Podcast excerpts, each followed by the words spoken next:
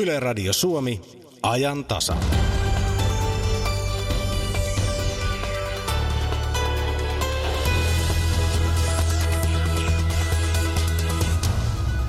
Lentopallon Euroopan mestaruuskisat alkavat huomenna Puolassa. Suomi on pelannut itsensä viimeksi kuluneen vuosikymmenen aikana Euroopan ja maailmankin menestysmaiden joukkoon. Ajantasan alkupuolella selvittelemme, miten temppu on tehty. Suomen Lontoon suurlähettiläs Päivi Luostarinen yllättyi monien muiden tavoin Britannian Brexit-äänestyksen tuloksesta. Nyt hän on seurannut tarkasti Britannian ja EUn neuvotteluja. Suurlähettiläs Luostarinen arvioi eroneuvottelujen etenemistä tässä ajantasassa. Ja liikenneministeri Berner puolestaan on tavannut raideliikenteen suunnitelmista kimpaantuneet veturinkuljettajat. Kerromme, mitä tapaamisesta jäi käteen. Ja lähetyksen lopussa hellyttävä tarina. Tapaamme nimittäin 12-viikkoisen sokeana syntyneen Repen. Repe on kissa ja etsii kotia, kuten moni kissa tähän aikaan vuodesta. Aivan aluksi kuitenkin vakavaa asiaa Venezuelasta. Studiossa on Akilainen. Hyvää iltapäivää. Kuten uutisista on viime päivinä ja itse asiassa tänäänkin kuultu, eteläamerikkalainen Venezuela on sekasorron partaalla ja syöksykierre vain pahenee. Muun muassa 90 prosentilla kansalaisista ei ole varaa ostaa riittävästi ruokaa. Venezuelan pääkaupunkiin Karakasiin on matkustanut toimittajamme Antti Kuronen. Antti, hyvää huomenta Venezuelaan. No huomenta. Kello on siellä suurin piirtein seitsemän. Minkälaisten asioiden perässä matkustit sinne Venezuelaan? No kyllä tässä juuri tämä äh, Venezuelan ainutlaatuisuus, äh, tämä taloudellinen ja poliittinen kriisi on edennyt aivan ennen näkemätöntä vauhtia. Äh, tosiaan täällähän on suurella osalla ihmisistä ei ole varaa edes ostaa ruokaa, eikä sitä oikein saakkaan, koska on valtava hyperinflaatio ja täällä latinalaisessa Amerikassahan kyllä on monia maita, jossa on hyvin vaikea tilanne, mutta ne ovat enemmän kehitysmaita. Venezuelahan sen sijaan on öljyvaltio, jossa on maailman todennäköisesti, todennäköisesti suurimmat öljyvarannot ja Venezuelan ei pitäisi olla tässä tilassa. Mitä siellä oikeastaan tapahtuu? Kerro niille ihmisille, jotka eivät ole niin tarkkaan seuranneet, miten tosiaan öljyvaltio voi olla tuossa tilanteessa? Mikä meni pieleen? No kyllä tässä varmasti on, on monia syitä, mutta äh, tässä on ollut tämmöinen vasemmistohallinto 90-luvun lopusta. Äh, Hugo Chavez perusti tämmöisen bolivaarisen vallankumouksen äh, ja silloin tehtiin paljon uudistuksia, on muun muassa hintojen sääntelyä ja, ja niin edespäin. Ja silloin ö, talous perustui täysin öljyn vientiin ja kaikki valtion rahat käytettiin eikä investoitu oikeastaan mihinkään. Ja siksi kun öljyn hinta romahti kolme vuotta sitten, niin myöskin Venezuelan talous romahti. Ja siksi täällä ollaan hyvin vaikeassa kriisissä ja nyt tämän Hugo Chavezin seuraaja Nicolas Maduro on hyvin epäsuosittu. Täällä on hyvin vakava korruptio-ongelma ja rikollisuutta ja siksi kansalaiset ja kansa yrittää myös ajaa hänet pois vallasta tällä hetkellä. Sanoit jo sanan inflaatio, siellä se on saavuttanut ymmärtääkseni ihan valtavat mittasuhteet, että rahan saaminen taitaa ylipäätään olla hyvin hankalaa.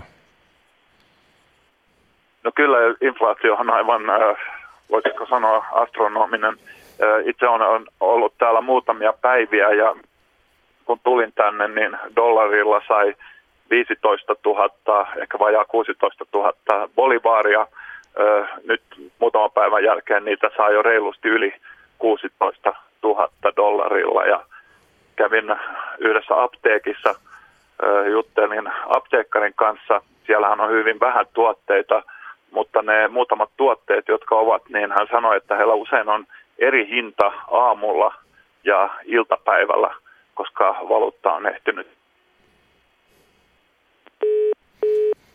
Ja näin katkesi yhteys. Yllättävän hyvä linja olikin, jos luvalla sanoen näin voi sanoa tuonne Antti Kuroseen tässä kohtaa ilmeisesti katsotaan lasin taakse otetaanko uusi yhteys vielä sinne päin.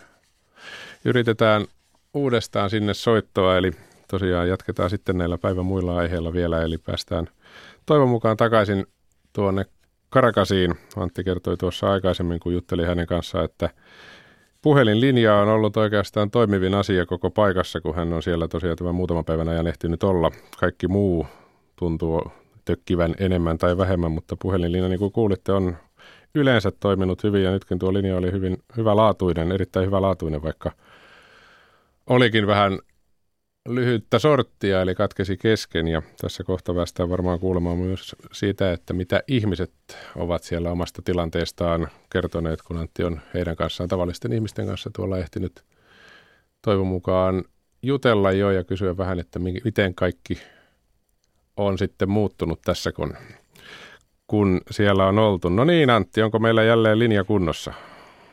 No kyllä, nyt, nyt kuuluu taas hyvin. Joo, hyvä Täällä juttu. Itse asiassa Venezuelassa täytyy sanoa, että todella, todella monet asiat toimivat varsin huonosti tällä hetkellä, mutta puhelinlinjat ovat olleet, olleet yllättävän hyvät, mutta nyt katkesi. Mutta tosissaan tämä inflaatio on ihan tässä tämän koko kriisin ytimessä, koska tavalliset Venezuela on täysin riippuvainen tuonnista, ihan ruuasta, lääkkeistä, vaipoista, kaikissa asioissa. Ja nyt kun valuutta on menettänyt arvonsa, niin ihmisillä ei ole niin kuin varaa näihin tuotteisiin enää. Olet tosiaan siellä varmasti jutellut ihmisten kanssa. Minkälaisia kertomuksia olet siellä kuullut? Onko epätoivo vai viha vai mikä on se päällimmäinen tunne? Onko väkivaltaisuuksia lisää odotettavissa? No sekä että. Ehkä epätoivo on päällimmäisenä. Täällähän on Karakassissa, niin näkee jonoja kaikkialla ympäri kaupunkia. Ihmiset jonottavat mitä kummallisimpia asioita. Kävin esimerkiksi yhdessä jonossa, jossa ihmiset olivat tuntikaupalla, toivoivat saamansa hammastahnaa. Ja jos he saavat pari pakettia hammastahnaa, he ehkä myyvät yhden kahden näistä eteenpäin pienellä voitolla. Ja äh, sitten ehkä vähän traagisempaa oli tämä ruokajono, joita on hyvin paljon. Ja suurelle, suuri osa ihmisistä ovat riippuvaisia ruoka-avustuksista, mutta niitä ei viime viikkoina ole saanut. Ja juttelin esimerkiksi yhden nuoren äidin kanssa, jolla oli – puolivuotias vauva ja hän oli puoli kuudelta aamulla tullut jonottamaan ja tapasin hänet il- alkuiltapäivästä ja e, oli täysin epävarmaa, saako hän tämmöistä ruoka-apua vai ei. Ja hän ei ollut kolmeen viikkoon saanut ruoka-apua. Hmm. Kerro tähän loppuun vielä Antti, että itsekin olet ilmeisesti joutunut viranomaisten kanssa tekemisiin, ikään kuin puhutteluun. Kyllä täällä tämä poliittinen tilanne on nyt hyvin, hyvin jännittynyt ja tuossa olin äh, haastattelussa yhdessä paikassa ihmisiä ja, ja siellä monet olivat äh, hyvin kriittisiä Maduroa ja hallintoa kohtaan ja pian sinne tulikin poliiseja paikalle ja he veivät meidät poliisiasemalle ja pitivät siellä puhuttelun, että kyllä Venezuelassa kaikki tukevat hallintoa ja sen jälkeen he pakottivat meidät poistamaan kaiken materiaalin, jonka olemme kuvanneet siellä, että se varmasti kertoo tästä tila- tilanteesta jonkin verran. Se kertoo erittäin paljon. Kiitoksia Antti tästä. Antin juttuja eri lähetyksissä tietysti kaikissa välineissä tulossa tuolta Karakasista.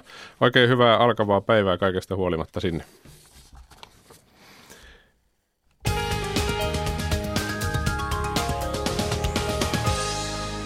Ja tähän väliin liikennetiedotus tie 3 eli Hämeenlinnan väylä Hyvinkää ensitiedote liikenneonnettomuudesta siis tie 3 eli Hämeenlinnan väylä Hyvinkää tarkemmin paikkavälillä Hyvinkään liittymä Hyvinkään pohjoinen liittymä sinne ensitiedote liikenneonnettomuudesta.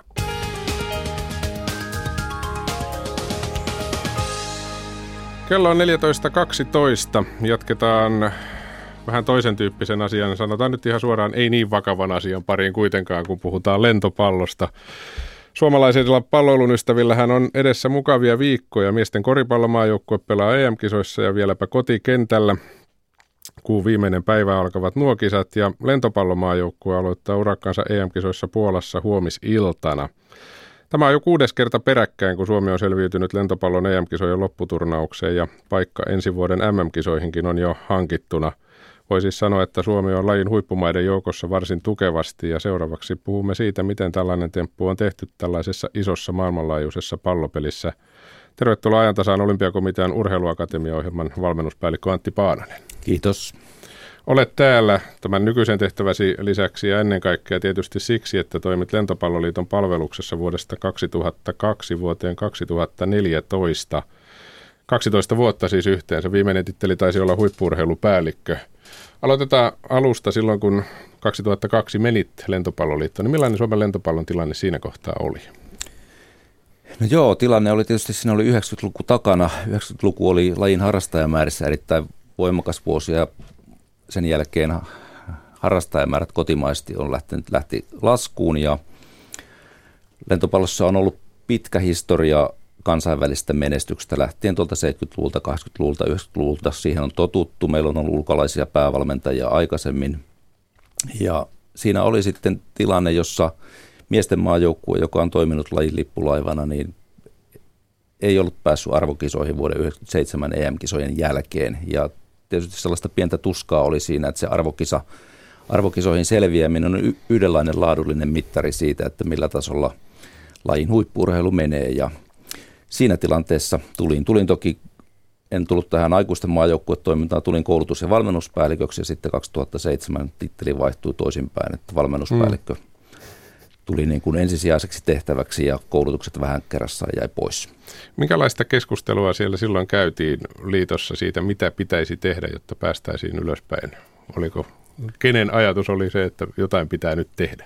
No kyllä siinä oli laaja joukko ihmisiä, tietysti hallitus tämmöisenä strategisena elimenä, silloiset, silloinen toimitusjohtaja Jorma Vertainen, huippurheilupäällikkö Jussi Jokinen ja paljon monia muita, totta kai päävalmentaja Timo Hoivala esikuntineen ja, ja monia monia muita. Et koko aika niin se ajatus siitä, että halutaan pärjätä kansainvälisesti, se oli olemassa ja koitettiin löytää niitä keinoja, joita toki sitten rajoitti silloin, kun osin tänäkin päivänä varmaan kaikilla lajilla sitten ne käytettävissä olevat resurssit.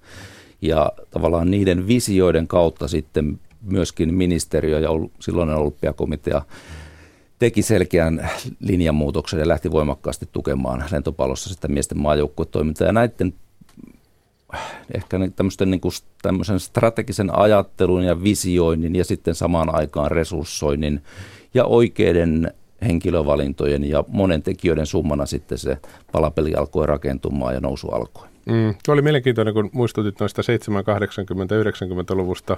Vodek Sadaski ja kumppanit olivat silloin jo tekemässä lentopalloa Suomessa. Kun nyt mietit tässä kohtaa 2017 takaisin taaksepäin niitä aikoja, niin oliko sillä, että joskus oli pärjätty, miten iso merkitys siinä, että voitiin miettiä, että kyllä tästä vielä jotain tulee? Oliko se pohja minkälainen vai oliko sillä mitään merkitystä? On, on ilman muuta on pohja. Jos vaikka miettii itseäni silloisena valmennuspäällikkönä, niin olin yksi ketju siinä pitkässä pit, pitkässä lenkkiketjussa, että tavallaan se kulttuuri on siirtynyt aina vuosikymmeneltä toisille, että lentopallo on kansainvälinen laji. Aina siinä on ollut ajatus pärjätä kansainvälisesti. Aina on ollut niitä henkilöitä, jotka on pyrkinyt saamaan sitä kansainvälistä näkökulmaa, osaamista ja se on tavallaan siirtynyt ja sellainen kulttuuri lajissa on ollut ja tulee varmasti olemaan. Mm, nyt tuli vain mieleen väistämättä tässä aina tulee verranneeksi jalkapallo, joka usein ollaan siinä tilanteessa, että ei oikein uskota siihen loppujen lopuksi, että voitaisiin pärjätä, niin lentopallossa oli siinä mielessä helpompi pohja 2000 No joo, siellä toki historiassa on näitä arvokisa esiintymisiä ja se on varmaan helpottanut ja tavallaan ruokkinut myös sitä ajattelua, että siellä maailman huipulla halutaan olla. No minkälainen se diagnoosi sitten oli niistä keinoista? Mitä pitää tehdä, että sinne taas päästään silloin, kun 2000-luvulla asia mietittiin? No ehkä sellaiset johtavat ajatukset siinä oli, että, että jos halutaan pärjätä maailman parhaita vastaan, niin täytyy pelata maailman parhaita vastaan. Ja miten niitä vastaan pystytään pelaamaan, meidän pitää päästä sellaisiin kisoihin mukaan, joissa maailman parhaat joukkueet on. Toki arvokisat on, ne on aina sen oman polkunsa takana jokaiseen, niin EM-kisoihin, MM-kisoihin, olympialaisiin on se oma arvokisa, karsintapolkunsa. Mutta lentopallossa sitten on tämä maailmanlaajuinen brändi, tuote, maailmanliiga – johon pari vuotta pyrittiin pääsemään ja sinne Euroopan liigan kautta vähän niin kuin takaportista. Kreikka joutui talousvaikeuksien takia luopumaan paikasta. Suomelle sitä tarjottiin hyvin nopeasti. Hallitus teki sen ratkaisun, että Suomi lähtee mukaan tiedostaen riskit, mutta halliten ne sitten näin jälkikäteen voi sanoa. Tämä oli yksi kokonaisuus ja sitten toinen kokonaisuus oli, että, että vaikka ehkä sen hetken ajattelijoilla sen näkymä oli siitä, mihin pitää päästä, niin yksikään meistä ei siellä maailman huippulla ollut, ollut valmentajana, niin tarvitaan sellaista apuvoimaa, henkilöä, joka tietää, mitä on olla siellä, mihin me olemme pyrkimässä. Ja mm. sitä kautta sitten aukeni valintaprosessin kautta sitten pesti Mauro Peruutolle. Niin, siihen olin tulossa, että miten suurena pidät hänen merkitystään tässä koko kuviossa, jos vaikka ajatellaan sitä, missä nyt ollaan. No on, on ehdottomasti suuri. Toki ei Mauro yksin sitä mm. työtä tehnyt, mutta johti sitä työtä. ensimmäinen vuosi oli hyvin pitkälti tämmöistä opettelua, että ensimmäisessä vaiheessa haettiin valmentaja ulkomailta ja koitettiin opettaa Mauro valmentamaan niin kuin Suomessa on aina valmennettu – ja onneksi se tajuttiin, että tämä ei kyllä ole nyt se tapa mennä tästä sitten eteenpäin ja annettiin Maurolle lisää vapauksia. Hän sai valita oman italialaisen staffinsa siihen ja tavallaan lähti se toimintakulttuurin muutos niin maajoukkueen sisällä kuin sitten myös organisaatiossa käyntiin. Se kävi aika nopeasti. 2007 sitten kuitenkin jo kisoissa ja menestystäkin tuli.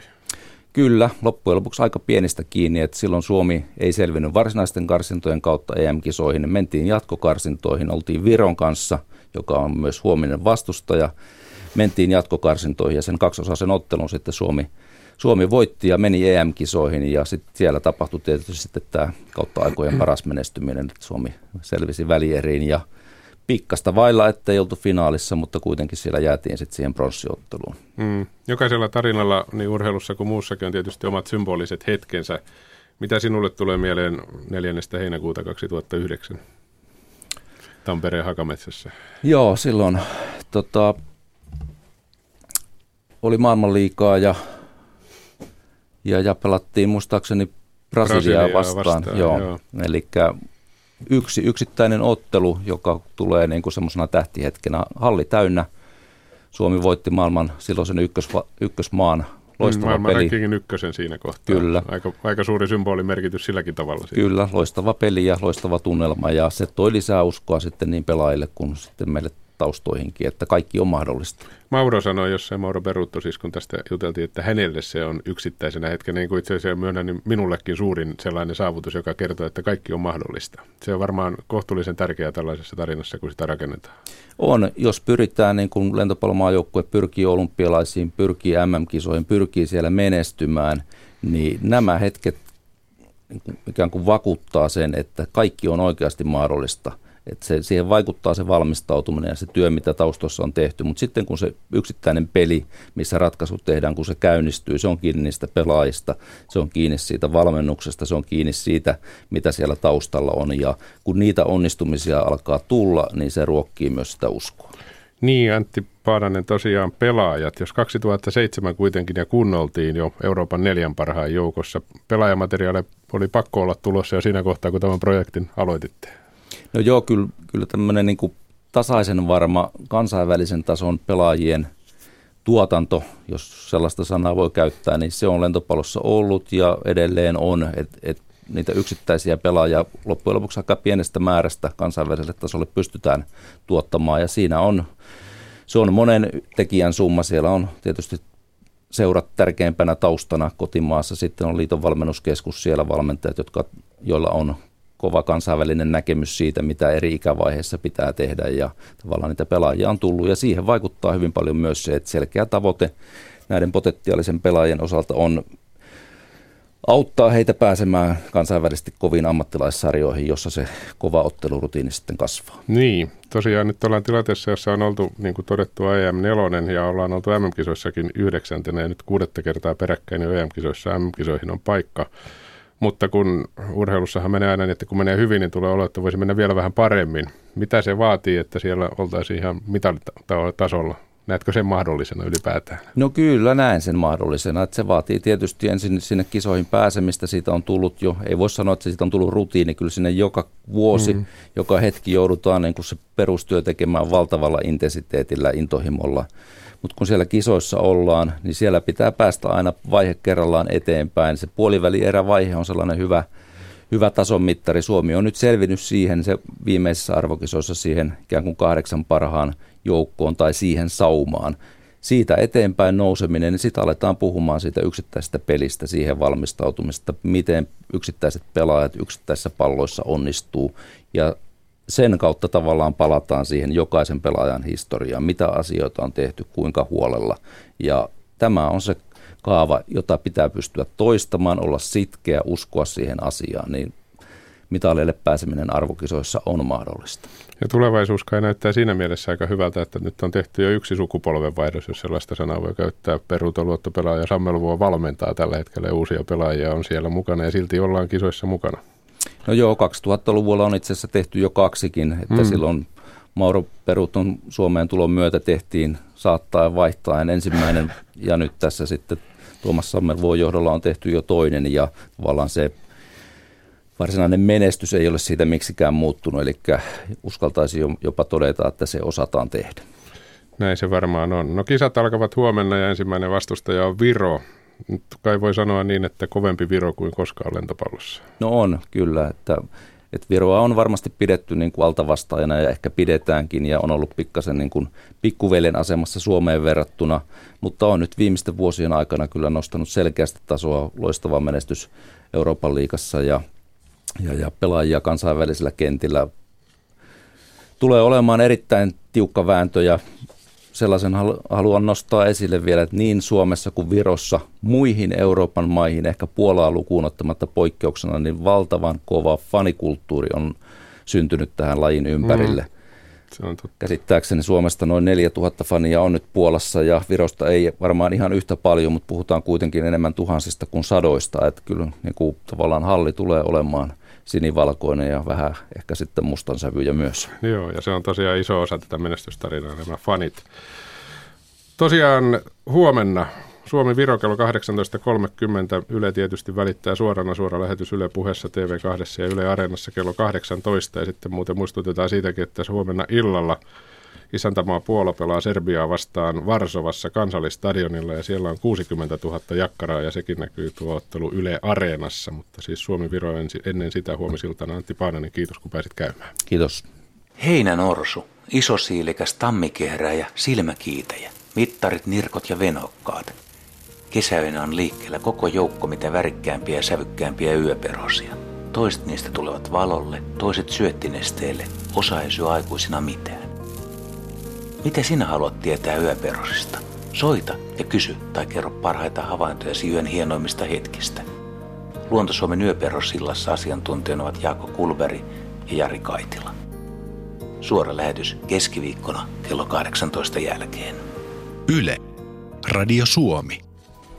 Kello on 14.26. Hyvää iltapäivää Radio Suomea kuuntelette ja ajantasaa. Britanniasta puhumme tässä lähetyksessä vielä. Siellä sisäpoliittinen pakka on sekaisin, kun maa käy EUn kanssa neuvotteluja Brexitistä eli unionista lähtemisestä. Täällä Suomessa liikenneministeri on tavannut kuljetusalan edustajia. Siitä kuulemme, syntyykö villoja keskusteluissa ja lähetyksen lopussa käymme löytöeläintalossa. Tähän aikaan vuodesta nimittäin moni kissa etsii kotia ja yksi näistä on 12-viikkoinen repe, joka on muun muassa täysin sokea. Mutta nyt yle.fi, Johanna Östman. Keskustelu turvallisuudesta käy nyt vilkkaana Turun puukotusten jälkeen ja Yle.fissä kerrotaan, että tapaus on herättänyt turkulaisissa poliisille aiemmin tuntemattoman ilmiön. Turkulaispoliisien puheissa tälle ilmiölle on annettu nimeksi turvatankkaus. Nimittäin puukotusten jälkeen poliisi on pyrkinyt olemaan tavanomaista enemmän näkyvillä ja ihmisten keskuudessa ja näyttää siltä, että tämä koetaan nyt myös tarpeelliseksi. Ylikonstapeli Jarkko Leino Lounais-Suomen poliisista kertoo, että ihmisillä on selvästi tarve puhua poliisin kanssa, kertoa tuntemuksistaan ja kiittää viranomaisia. Ja kiitoksen ohella poliisit ovat saaneet paljon halauksia. Tämä on hieman hämmentänyt myös poliiseja, näin myöntää ylikonstaapeli Leino, poliisikin on ollut uuden edessä, kun ihmisillä onkin yhtäkkiä näin paljon asiaa, näin hän kommentoi. Yle.fissä ja kuten uutisissa jo mainittiin, Yle.fissä kerrotaan, että poliisihallitus harkitsee, että osa poliiseista voisi halutessaan kantaa virka-asetta mukanaan työmatkalla, mikäli valmiustaso ja varautuminen uhkatilanteeseen sitä vaatisivat. Ja kaavailun mukaan tämä koskisi ainoastaan työmatkoja. Virka-aseen kantaminen myös koskisi vain julkisessa liikenteessä töihin kulkevia poliiseja. Poliisiylitarkastaja Mika Heinilä poliisihallituksesta kertoi, että sinällään nämä kaavailut eivät liity Turun puukotuksiin. Asiaa on pohdittu jo keväistä lähtien, mutta tuota, todennäköisesti asiaan tulee uutta potkua nyt niiden tapahtumien jälkeen. Poliisihallituksen nykyisten määräysten mukaan aseet on pääsääntöisesti säilytettävä poliisin tiloissa ja poliisiylitarkastaja Heinilä ei pidä poissuljettuna sitäkään, että tulevaisuudessa, jos valmiustasoa nostettaisiin merkittävästi esimerkiksi uhkaavan tilanteen takia, niin osa poliiseista voisi kantaa asetta myös vapaa-aikana. Mitä luulet, Aki, tulisiko siitä turvallisempi olo, jos osa poliiseista kantaisi asetta? En tiedä, se on mielenkiintoinen kysymys. Kyllähän monessa maassa niin on. Niitähän näkee, kun matkustelee näitä maita. Turvallisempi olo, se riippuu vähän tilanteesta. Niin, se on varmaan tottumuksesta kyse. Kyllä. Ja kerrotaan vielä lyhykästi neliraaja halvaantuneesta Petri Hörköstä, josta kerrotaan yle.fiistä. Hänen elämänsä on parantunut huikeasti erityisten käsileikkausten takia. Hän on siis 17 vuotta sitten halvaantunut ja nyt on saanut osan käsiensä toimintakyvystä takaisin niin, että hänen peukalonsa esimerkiksi on jäykistetty ja nyt hän pystyy juomaan itse ja syöttämään tytärtään ja painamaan TVn kaukosäädintä ja tällaisia asioita. Ja ilmeisesti tämmöiset erityiset ää, leikkaukset eivät ole kovin monille nelirajaa halvaantuneille tuttuja, mutta nyt HUS suunnittelee, että, että, että perustaan tämmöinen valtakunnallinen keskus näiden potilaiden auttamiseksi. Toivottavasti sieltä tulee apua joillekin. Toivottavasti. Kiitoksia Johanna. Britannia ja EU käyvät, kuten tiedetään, parhaillaan neuvotteluja, joiden odotetaan johtuvan Britannian eroamiseen Euroopan unionista vuonna 2009. Brexitin vaikutukset alkavat vähitellen valjeta Britanniassa ja sen myötä jotkut poliitikot ovat vaihtaneet kantaansa eroa kohtaan, arvioi Suomen Lontoon suurlähettiläs Luostarinen. Esimerkiksi alun perin eroa kannattanut Brexit-ministeriön entinen kansliapäällikkö James Chapman on muuttanut täysin linjansa ja aikoo perustaa puolueen, jonka tavoitteena on estää EU-ero, kertoo Luostarinen nyt kun Britannian hallitus on tuosta kansanäänestyksestä alkaen niin, niin alkanut valmistella näitä omia kantojaan ja, ja virkamiehistö on lähtenyt työstämään tätä valtavaa kokonaisuutta, joka merkitsee erittäin suuria muutoksia Britannian lainsäädäntöön. Joudutaan rakentamaan uusia virastoja, mahdollisesti tulliraja, paljon, paljon tuota, uusia työtehtäviä ja, ja periaatteessa perkaamaan koko valtava EU-lainsäädäntö noin 40 vuoden ajalta, niin vähitellen on ensinnäkin alkanut valjeta ehkä tämä, tämä tuota, tulossa olevan tehtävän vaikeus ja laajuus. Ja samaan aikaan eron taloudelliset vaikutukset ovat jo vähän alkaneet näkyä, vaikkakaan Vaikkakaan tietysti kun Britannia ei ole vielä eronnut, niin, niin ne, ne varsinaiset taloudelliset vaikutukset todennäköisesti näkyvät vasta vähän viiveellä. Niin on alkanut kuulua vähän ääniä nyt erityisesti kesäkuun noiden, noiden parlamenttivaalien jälkeen, jotka alkavat kyseenalaistaa niin kuin selkeämmin tätä koko eropäätöstä. Ja, ja nyt Chapman on ehkä sitten se henkilö, joka, joka tällä uudella puolueella niin on todella nostanut niin sanotusti kissan pöydälle. Voisi olettaa, että jos lähtö joka tapauksessa on edessä, niin poliitikkojen yhtenäinen linja auttaisi maan etua. Ja minkä verran eri ryhmissä Britanniassa, poliittisissa ryhmissä vedetään tiukkaa linjaa riippumatta kansallista edusta? No, tämä on tietenkin vähän vaikea määritellä, koska, koska näiden tiukkaa linjaa vetävien mielestä niin kansallinen etu nimenomaan edellyttää sitä, että vedetään tiukkaa linjaa. Siellä, siellä löytyy Brexitin kannattajissa, poliitikoissa aika suuri joukko niitä, jotka, jotka ovat sitä mieltä, että tärkeintä on, että Britannia pääsee eroon EUsta, sen asettamista kahleista. sen, sen edellyttämistä maksuista, maahanmuuton vapaasta liikkuvuudesta, työvoiman vapaasta liikkuvuudesta ja niin edespäin, vaikka se sitten maksaisikin kansantaloudelle. Suomen Lontoon suurlähettiläs Päivi Luostarinen, kova ja pehmeä Brexit, miksi jälkimmäinen alkaa voittaa Britanniassa? Ehkä, ehkä juuri siitä syystä, että, että on alettu ymmärtää vähän paremmin, miten vaikea tästä erosta tulee ja miten suuria mahdollisia taloudellisia vahinkoja se voi aiheuttaa maalle. Ja ehkä mä luulen, että ratkaiseva asia tässä oli se, että kesäkuun parlamenttivaaleissa, jotka pääministeri Teresa May vähän yllättäen päätti järjestää, niin hänen konservatiivipuolueensa hävisi ja, ja ei saanut niin kuin yksin enää tätä ehdotonta enemmistöä parlamentissa, jolloin myös hänen oma henkilökohtainen asemansa heikkeni ja samalla myös hänen ajamansa tämä niin sanottu kova Brexit ja, ja sen, sen edustama linja. Et, et, eli, eli tietyllä tavalla nämä pehmeää, niin sanottua pehmeää Brexitia kannattavat voimat tietyllä tavalla ehkä vaaleissa saivat sitten äänestäjien tukea. No mihin se perustui se oletus, kun Briteissä koettiin vahvana neuvotteluasema EUn kanssa? Oliko se realistinen? Siellä, siellä kuulee vieläkin aika paljon sen suuntaista puhetta, että, että kyllä Britannia tulee saamaan hyvän vapaakauppasopimuksen, koska on ennen kaikkea EU-maiden edun mukaista, että tämä kauppa jatkuu vapaana. Eli, eli luotetaan siihen, että EU-mailla on niin suuri intressi antaa Britannialle näitä tiettyjä myönnytyksiä. Ja, ja tuota, mä luulen, että, että tältäkin osin niin ehkä nyt tämä EU-maiden osoittama erittäin vahva yhtenäisyys toistaiseksi näissä neuvotteluissa on yllättänyt Britanniassa selvästi. Ja ehkä, ehkä tuota, tässäkin suhteessa niin, niin sanotusti realismi alkaa, alkaa voittaa ja nähdään, että ei tästä tulekaan niin helppo neuvottelu kuin kuviteltiin. Toisin sanoen Briteissä oletettiin, että yksittäiset EU-maat ajavat omia intressejä eikä rintama pidä. Kyllä, näin on. Että, ja, ja ehkä laskettiin vähän sen varaan, että saksalaiset autovalmistajat haluavat edelleen ö, tuoda autojaan vapaasti Britanniaan ja niin edespäin, jolloin he pystyvät sitten onnistuneesti lobbaamaan Saksan hallitusta, jotta hallitus taas olisi myötämielinen Britanniaa kohtaan. No sitten tämä talouspuoli, taloudelliset tappiot Britannialle. Varmaan on useita laskelmia esitetty Brexitin eduista ja haitoista Britannialle. Onko syntynyt mitään konsensusta näistä arvioista?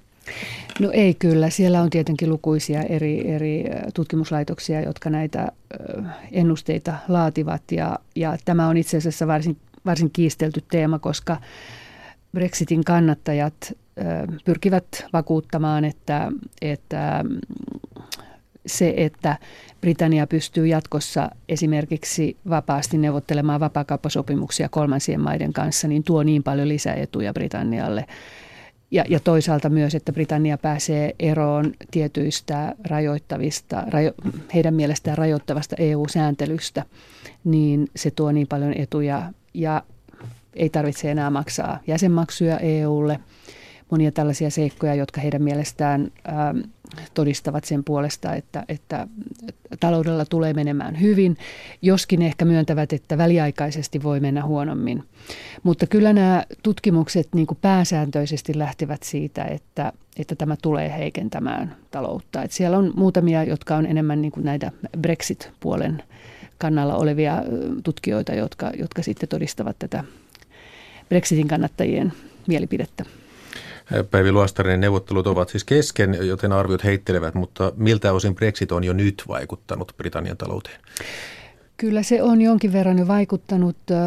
Ennusteet talouskasvusta ovat menneet koko ajan vähän alaspäin. Nyt tälle vuodelle povataan noin 2 prosentin kasvua, ensi vuodelle 1,6 prosentin kasvua. Inflaatio on noussut lähes 3 prosenttiin – Työttömyys on vielä matalalla tasolla, mutta, mutta palkkakehitys ei ole edennyt lainkaan. Ja punnan kurssihan on noin 15 prosenttia laskenut siitä kansanäänestystä edeltävästä ajasta. Sitten ää, tietyt rahoituslaitokset, pankit ovat jo alkaneet tehdä päätöksiä siirtää osaa toimintojaan Lontoon ulkopuolelle, mutta pitää muistaa, että, että niin kuin sanoin aikaisemmin, niin Brexithän ei ole vielä tapahtunut. Että mm. nämä on tavallaan tällaisia varotoimenpiteitä ja, ja näkyvät esimerkiksi investoijien varovaisuudessa nyt tällä hetkellä tehdä päätöksiä investoinneista Britanniaan. No sitten eroneuvotteluissa yksi EU-määrittelemistä kysymyksistä on Britannian maksu EUlle eron jälkeen. Myöntyykö Britannia siihen? Millaista keskustelua nyt käydään? No siinäkin keskustelu asenne on ehkä hieman muuttunut, mutta kyllä siellä edelleen on, on hyvin niin kuin ristiriitaisia näkemyksiä jopa hallituksen piirissä. Eli, eli nämä tiukemman Brexit, tiukemmat Brexitin kannattajat ovat sitä mieltä, että Britannialla ei ole velvoitteita maksaa EUlle enää mitään sen jälkeen, kun ero on astunut voimaan.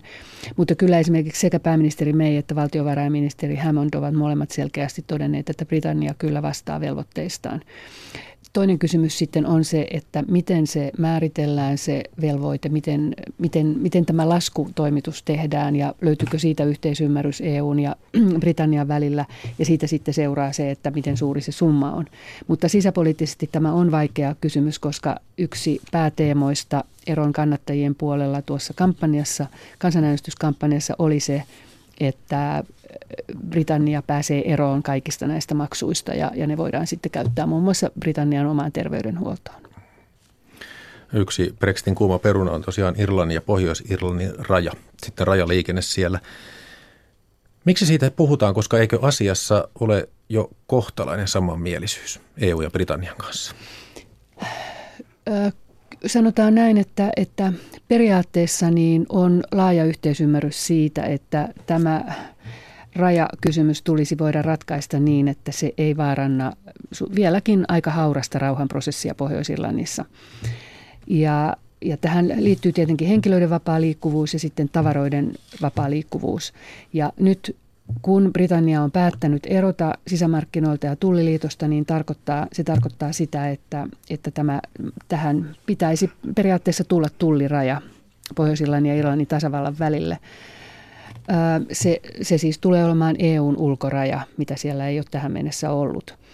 Ja, ja tuota, vaikka, mutta et vaikka tällainen poliittinen tahto ja yhteisymmärrys on, niin se, miten se teknisesti voidaan järjestää niin, että se on juridisesti pitävä, niin, niin tuota, koska on myös huolia siitä, että siitä voi tulla tämmöinen salakuljettajien uusi reitti tai laittomien maahanmuuttajien uusi reitti. Brexit-neuvotteluissa on ratkaistava, millä ehdoin EU-kansalaiset voivat jatkossa asua Britanniassa. Niin mitä tälle työvoimana liikkuvuudelle on näillä näkymin käymässä?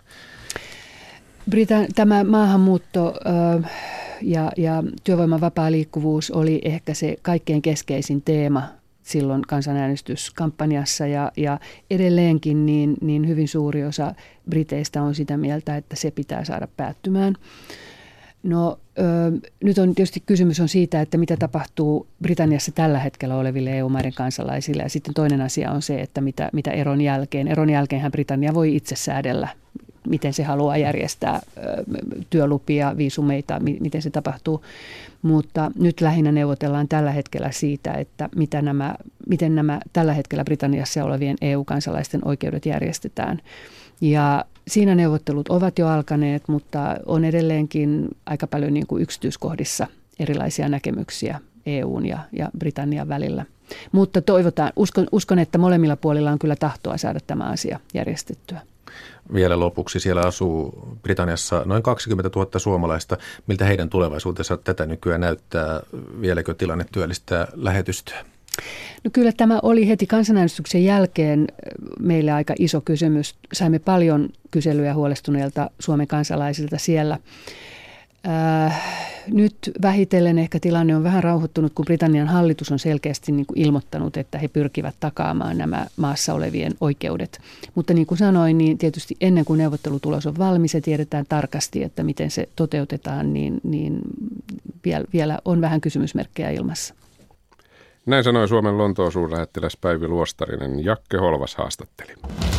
Tämä on ajan tasa. Sitten palataan kotimaahan ja kuullaan asiaa raideliikenteen tulevaisuuden näkymistä ja lähinnä kilpailun avaamisesta raiteille. Iida Ylinen oli tänään hetken aikaa päivystämässä liikenne- ja viestintäministeriön edustalla Etelä-Espalla. Minkälaiset siellä olivat tunnelmat? No sattuikin kylmä päivä ja tuota, niin olin siellä monen muun toimittajan lisäksi ja syy on se, että liikenne- ja viestintäministeri Anne Bernerin kutsusta ministeriössä käytiin tänään aamupäivästä keskusteluja Bernerin ja kuljetusliittojen puheenjohtajien kesken. Aiheena siis se, miten toteuttaa tämä rautateiden matkustajaliikenteen avaaminen kilpailulle. Toimittajat saivat tavata ministeri Berneriä ja Veturimiesten liiton puheenjohtaja Tero Palomäkeä ministeriön edustalla heidän luottamuksellisten keskustelujensa jälkeen. Niin, edustalla eli sisälle ei siis ollut asiaa. No, minkälainen tilaisuus tai tilanne se oli? Kuka siellä esiintyi milläkin tavalla? No ei sinä, sinänsä mitään se kummempaa. Veturimiesten puheenjohtaja Tero Palomäki ilmiselvästi jännitti tilannetta toimittajien edessä ja kontrasti täysin suvereeniin Berneriin oli selvä. Ja jos pelkästään tämän kohtaamisen perusteella voisi tehdä päätelmiä siitä, kuka on niskan päällä itse neuvotteluissa, niin se olisi kyllä ministeri Berner, mutta tulee muistaa, että tämä oli vain pieni väläys. Mehän emme voi tietää, millaisia neuvottelujyriä kukin sitten on, kun toimittajat ovat poissa. Sitten toimittajatapaamisen antiin. Näin ministeri Berner kommentoi käytyjä keskusteluja meille toimittajille. Meillä on ollut mahdollisuus käydä keskustelua. Arvostan kovasti sitä, että kuljetusalan liitot ovat antaneet minulle aikaansa ja osaamistaan käyttöön. Me olemme käyneet läpi sitä, että millaisia ajatuksia ja taustoja näillä päätöksillä on, mutta myöskin sitä, että millaisia haasteita meillä on vielä edessä. Me ollaan sopineet kuljetus SAKon kuljetusalan liittojen kanssa sitä, että me tapaamme tästä eteenpäin säännöllisesti tämän prosessin aikana. Me olemme myöskin sopineet, että me luomme ohjausryhmän, johon Tero Palomäki osallistuu ja SAK on Sauli Hiemanen sekä myöskin teollisuuden edustajat että muita käyttäjäosaamiseen liittyviä henkilöitä, jotka sitten tukevat tätä prosessia. Ja olemme myöskin sopineet siitä, että kaikki se taustamateriaali, jota olemme tehneet näihin selvityksiin liittyen tähän junaliikenteen kilpailun avaamiseen, niin annetaan kaikille osapuolille käyttöön ja myöskin sitten mahdollistetaan sitä kautta myöskin tasapuolinen ja hyvä keskustelu tämän päätösten toimeenpanemiseksi ja pyritään ennen kaikkea huolehtimaan, että saadaan hyvät ratkaisut aikaiseksi. Näin siis Berner ja sitten Veturimiesten liiton puheenjohtaja Tero Palomäen kommentit keskustelujen Annista. No ja meille on tärkeää, että me saadaan nyt kanavaa. Tämä on erittäin iso muutos ja me nähdään paljon uhkakuvia tässä. Ja nyt meillä on muista ihan rakentava reitti, että me päästään keskustelemaan näistä ilman TV-kameroita ja toimittajien välityksellä. Ja toivotaan, että totta kai lähiajat näyttää sitten, että työryhmä sinällään ei tai mikään ei meillä ratkaise mitään vaan, mutta jos on yhteistä tahtoa, niin mä uskon, että tästä voidaan löytää semmoinen hyvä ratkaisu. Että, tota, kilpailuhan ei ole ongelma, vaan se on se, että miten sitä ollaan kilpailuttamassa, se on ongelma. Jostain ollaan samaa mieltä, joka on positiivista ja se on aina hyvä lähtökohta. Mistä te olette samaa mieltä? Samaa mieltä siitä, että ihan kilpailua ei kannata varmaan vastustaa. Eli se kilpailuttamisen malli on se, että me mielestä, minkä pitää paljon kiinnittää huomiota ja minkä me tuodaan omia näkemyksiä, että miten se pitäisi tehdä. Esille nousi myös kysymys matkustajaliikenteen työpaikkojen menetyksistä.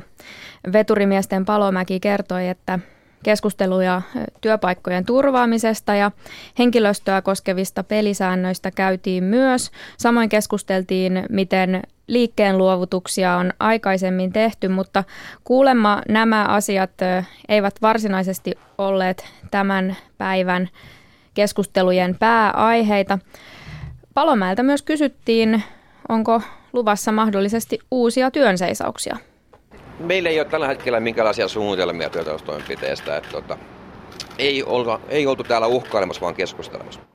Samoin Palomäki vastasi siihen, mahtoiko viime viikkoinen lakko edistää nyt neuvotteluasetelmia.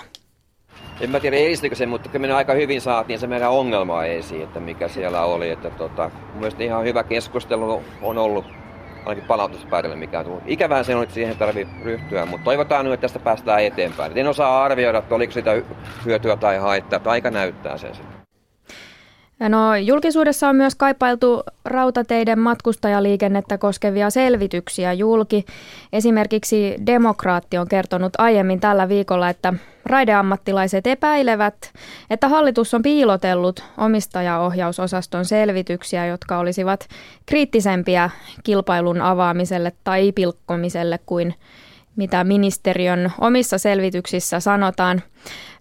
Milloin Esimerkiksi Veturimiesten liitto saa nämä paljon puhutut selvitykset käyttöönsä. Myös tämä oli tänään esillä, näin vastasi Tero Palomäki.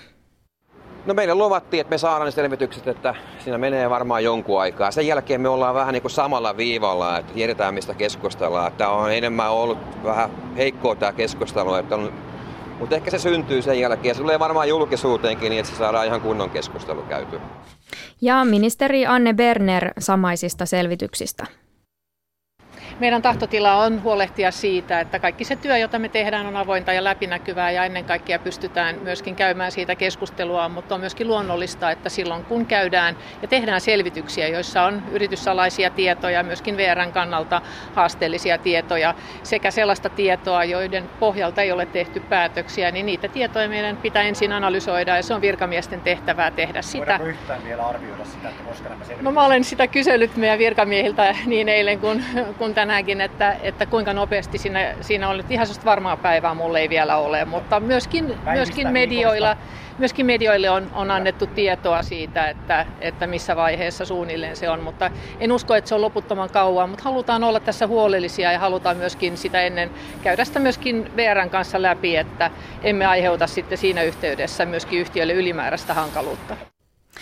Ja tähän kilpailun avaamiseen kuuluu myös se, että VR-grupista eriytetään tai lohkaistaan kolme erillistä täysin valtion omistamaa yhtiötä ja ne olisivat kalustoyhtiö, kunnossapitoyhtiö ja kiinteistöyhtiö. Veturimiesten liitto suhtautuu nihkeästi erityisesti suunnitelmaan perustaa tämä erillinen kalustoyhtiö, jonka tehtävänä olisi vaunujen ja veturien vuokraaminen myös muille toimijoille kuin VRlle. Kalustoyhtiön perustamista on perusteltu sillä, että muutoin uuden kaluston hankkiminen saattaisi olla VRn kilpailijoille liian kallis investointi. Koko kilpailuttamisen malli on kuulemma vaikea, sanoo Veturimiesten liiton puheenjohtaja Tero Palomäki. Kyllä meitä huolettaa tämä kalustoyhtiö ja se, että miten se toteutetaan. Senkin voi toteuttaa monella tapaa, ja, että viemällä kaikki tai viemällä osa ja niin edelleen. Ja se käyttöpöysmalli, niin kyllä me nähdään siinä ongelmia, mutta kyllä me uskotaan, että jos halua löytyy, niin me löydetään siihen ratkaisujakin. Mitä hankalaksi tämä kilpailutus? Mä en osaa vastata VRn puolesta, miten hankalaksi tulee, mutta niin se, että kilpailutukseen liittyy, kilpailutukseen voi tehdä hyvällä tapaa ja huonolla tapaa. Ja, että me niin haluttaisiin, että tehdään mieluummin hyvällä tapaa kuin huonolla tapaa. Mikä on huono tapa? No tämä on aika huono tapa. Avaatteko vielä? Tämä kalustoyhtiömalli näin, mutta niin kuin sanottu, että nyt kun tässä saa lisää tietoa, että miten tähän on päädytty ja näin, niin pystyy ehkä vastaamaan yksityiskohtaisemmin. Nyt ollaan aika yleisellä tasolla. Suomen rautateiden matkustajaliikenne on tarkoitus avata kilpailulle vaiheittain ja tuo uudistus alkaisi Etelä-Suomen matkustajaliikenteestä 2020-luvun alkupuolella ja koko maassa tähtäin on vuodessa 2026. Kiitoksia Iida. Ja nyt jotain ihan muuta, nimittäin tämä on taas sitä aikaa, kun moni kissa etsii uutta kotia. Millaista on elämä, jos on ikää 12 viikkoa, on kissanpentu ja on syntymästään asti ollut sokea? Nyt tapaamme Repen syntymästään sokean kissanpennun. Tarja Nyssäni jatkaa.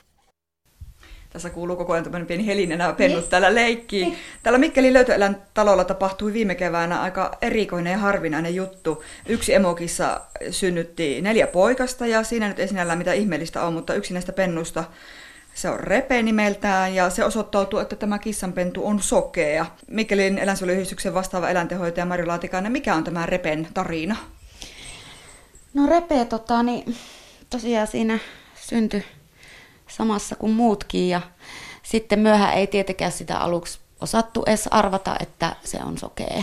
Että vasta sitten siinä vaiheessa, kun nämä kissanpennut rupeaa liikkumaan, niin sitten että katsottiin, että se on vähän, liikkuukin vähän ouvosti ja pyörii ja hakee ja, ja just kaikki tämmöinen näin, että kun ei se osannut mennä hiekkalaatikolle eikä mitään, mm. niin, niin tota, sitten sitä ruvettiin epäilemään, että hitsi, että ei se varmaan näe. Sitä sitten kyllä tuossa tarkasteli yksi jos toinenkin eläinlääkäri, mikä tässä on käynyt aina silloin tällöin, niin sitten käytettiin sitä tuossa Anu Valtasella kurella ja Anu sitten teki testit ja totesi, että ei se näe. Mm. Mistä toi Repen äiti on teille tullut? Onko siitä tietoa? Repe, Repen äiti on tullut meille tuolta Suomen niemeltä. Sieltä itse asiassa tuli meille enemmänkin silloin niitä emokissoja. Ja oli raskaana jo Joo, tuli. kyllä. Et välillä on sitten tällaisia, että jostain samasta paikasta tulee sitten useampi kissa. Ja Repe isästä ei tai tietoa olla? Repe isästä ei ole tietoa, että epäillään nyt sen, tämän Repeen niin kuin, tämän käyttäytymisen ja muun myötä, että siellä voi olla useampikin isä taustalla. Että. Niin, kissoillahan on kuulin semmoinen, semmoinen mahdollista, että Uh, samassa poikuessa voi olla eri isiä. Kyllä, kyllä näin on. Ja tässäkin kun katsoo, täällä on kaksi poikasta vielä jäljellä tästä, tästä kolmesta poikasesta, mitkä jäi henkiin silloin, niin tämä toinen on paljon isompi. Eli onko niin. Repe, Repe oli pieni jo silloin syntyessä? Kyllä, Repe oli tosi pieni. Moi. Ja kyllä me epäiltiin silloin oikeasti, että näinkö se, näinkö se selviää, mutta kyllä se pieni vaan sinnitteli sieltä. Hmm. Miten tuo emo, huomaako siitä emon käytöksestä jotenkin, että kohteleeko se Repe eri tavalla kuin, kuin tätä, näitä muita poikasia? No myös silloin alussa vähän seurattiin sitä tilanteetta, että onko näin, koska yleensä jos sillä pennulla on jotain vähän vikaa, niin ne emot tahtoo vähän hyljeksiä niin. silloin. Niin tuota, mutta hirmu hyvin se on kyllä hoitanut repeen, mm. repeen joka tapauksessa, että ihan samalla tavalla se on ollut tissillä kuin muutkin. Ja, mutta silloin kun se oli vielä se yksi pentu tässä näin, niin oli nimittäin yksi sellainen vaihe, että Repe oli hirveästi yksin, että nämä kaksi niin kuin leikki enimmäkseen keskenään. Sisarukset oli vähän ilkeitä, kun ne hyljeksi pientä. Niin. niin.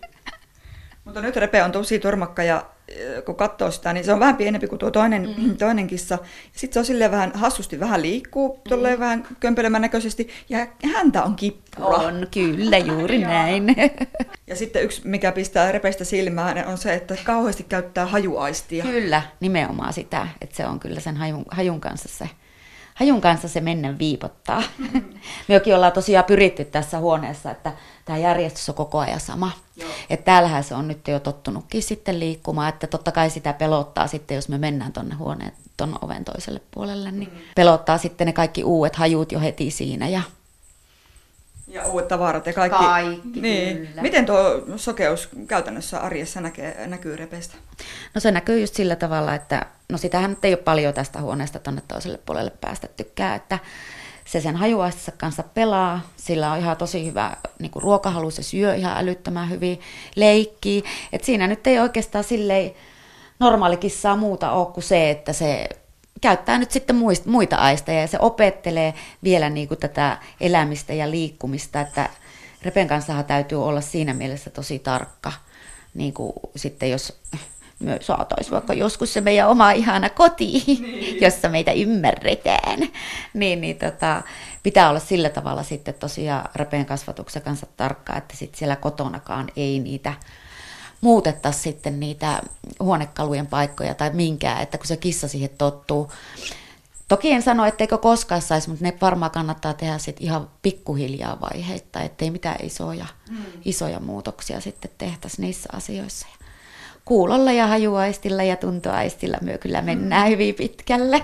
Joo, senkin näkee muuten, kun vertaa tuohon toiseen pentuun, että Repe käyttää aika paljon suutaan. Kyllä. Se hyvin paljon kokeilee Kyllä. suulla asioita. Aivan, aivan se on niin kuin miettii sokeata ihmistäkin, että eihän me sokeat ihmiset nyt varmaan suulla kokeile, mutta ne sitten tunnustelee käsiin. Ja hirveän paljon, kun ajattelee vaikka itsensä siihen samaan tilanteeseen, että ajattelee niin kuin sillä tavalla, että jos en näkisi, niin mitä se elämä olisi.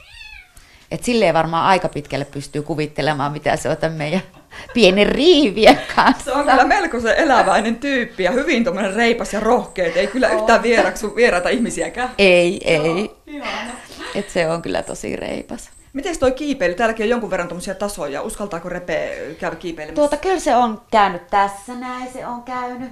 Ja kyllä se tännekin tota, niin, kiipeilytille. Kyllä se menee sinne. Okay. Nyt se tietää, missä se on ja mitä kautta se pääsee. Niin. Joo. Ihan hyvin. Eli Repe on nyt semmoinen 12 viikkoinen, eli luovutusiässä Minkälaista kotia Repele etsitään? No Repele etsitään semmoista rauhallista, kärsivällistä, että mikä sylikissähän Repe ei tosiaankaan ole. Ainakaan vielä tässä vaiheessa, kun me tutkimme tätä maailmaa niin kovasti. Ja se pelkää, kun sitä nostaa, että se, se rupeaa huutamaan, kun nostetaan korkealle. Niin, niin tota, mutta just semmoista, että joka jaksaa ja ohjaa repeä niin kuin sitten siihen oikeaan suuntaan. Ja toivottaisiin tosi paljon, että olisi perheessä yksi tai kaksi vanhempaa kilttiä kissaa, jotka sitten osaisi kanssa opasta ja vähän kasvattaa tuota rihviä tavoille. Se on koko ajan tässä paijassa kiinni tai kengästä, kenkää puremassa ja Joo. se niin kuin olevinaan katsoo kohti, se ääneen reagoi hyvin selvästi. Kyllä, Joo. kyllä. Sitten näkee silmistä, että ei se, ei se niin kuin katse ei, ei kohdistu. Ei, ei. Se ei kohdistu ja sekin oli tosissaan silloin, kun käytin siellä Anullona repeä, niin Anu teki niitä testejä, että se paperipalasta otti semmoisen ja puotti niitä sille hissukseen, että niin ei, se, ei, ei, niin kuin, ei mitään, Joo. ei mitään. Joo.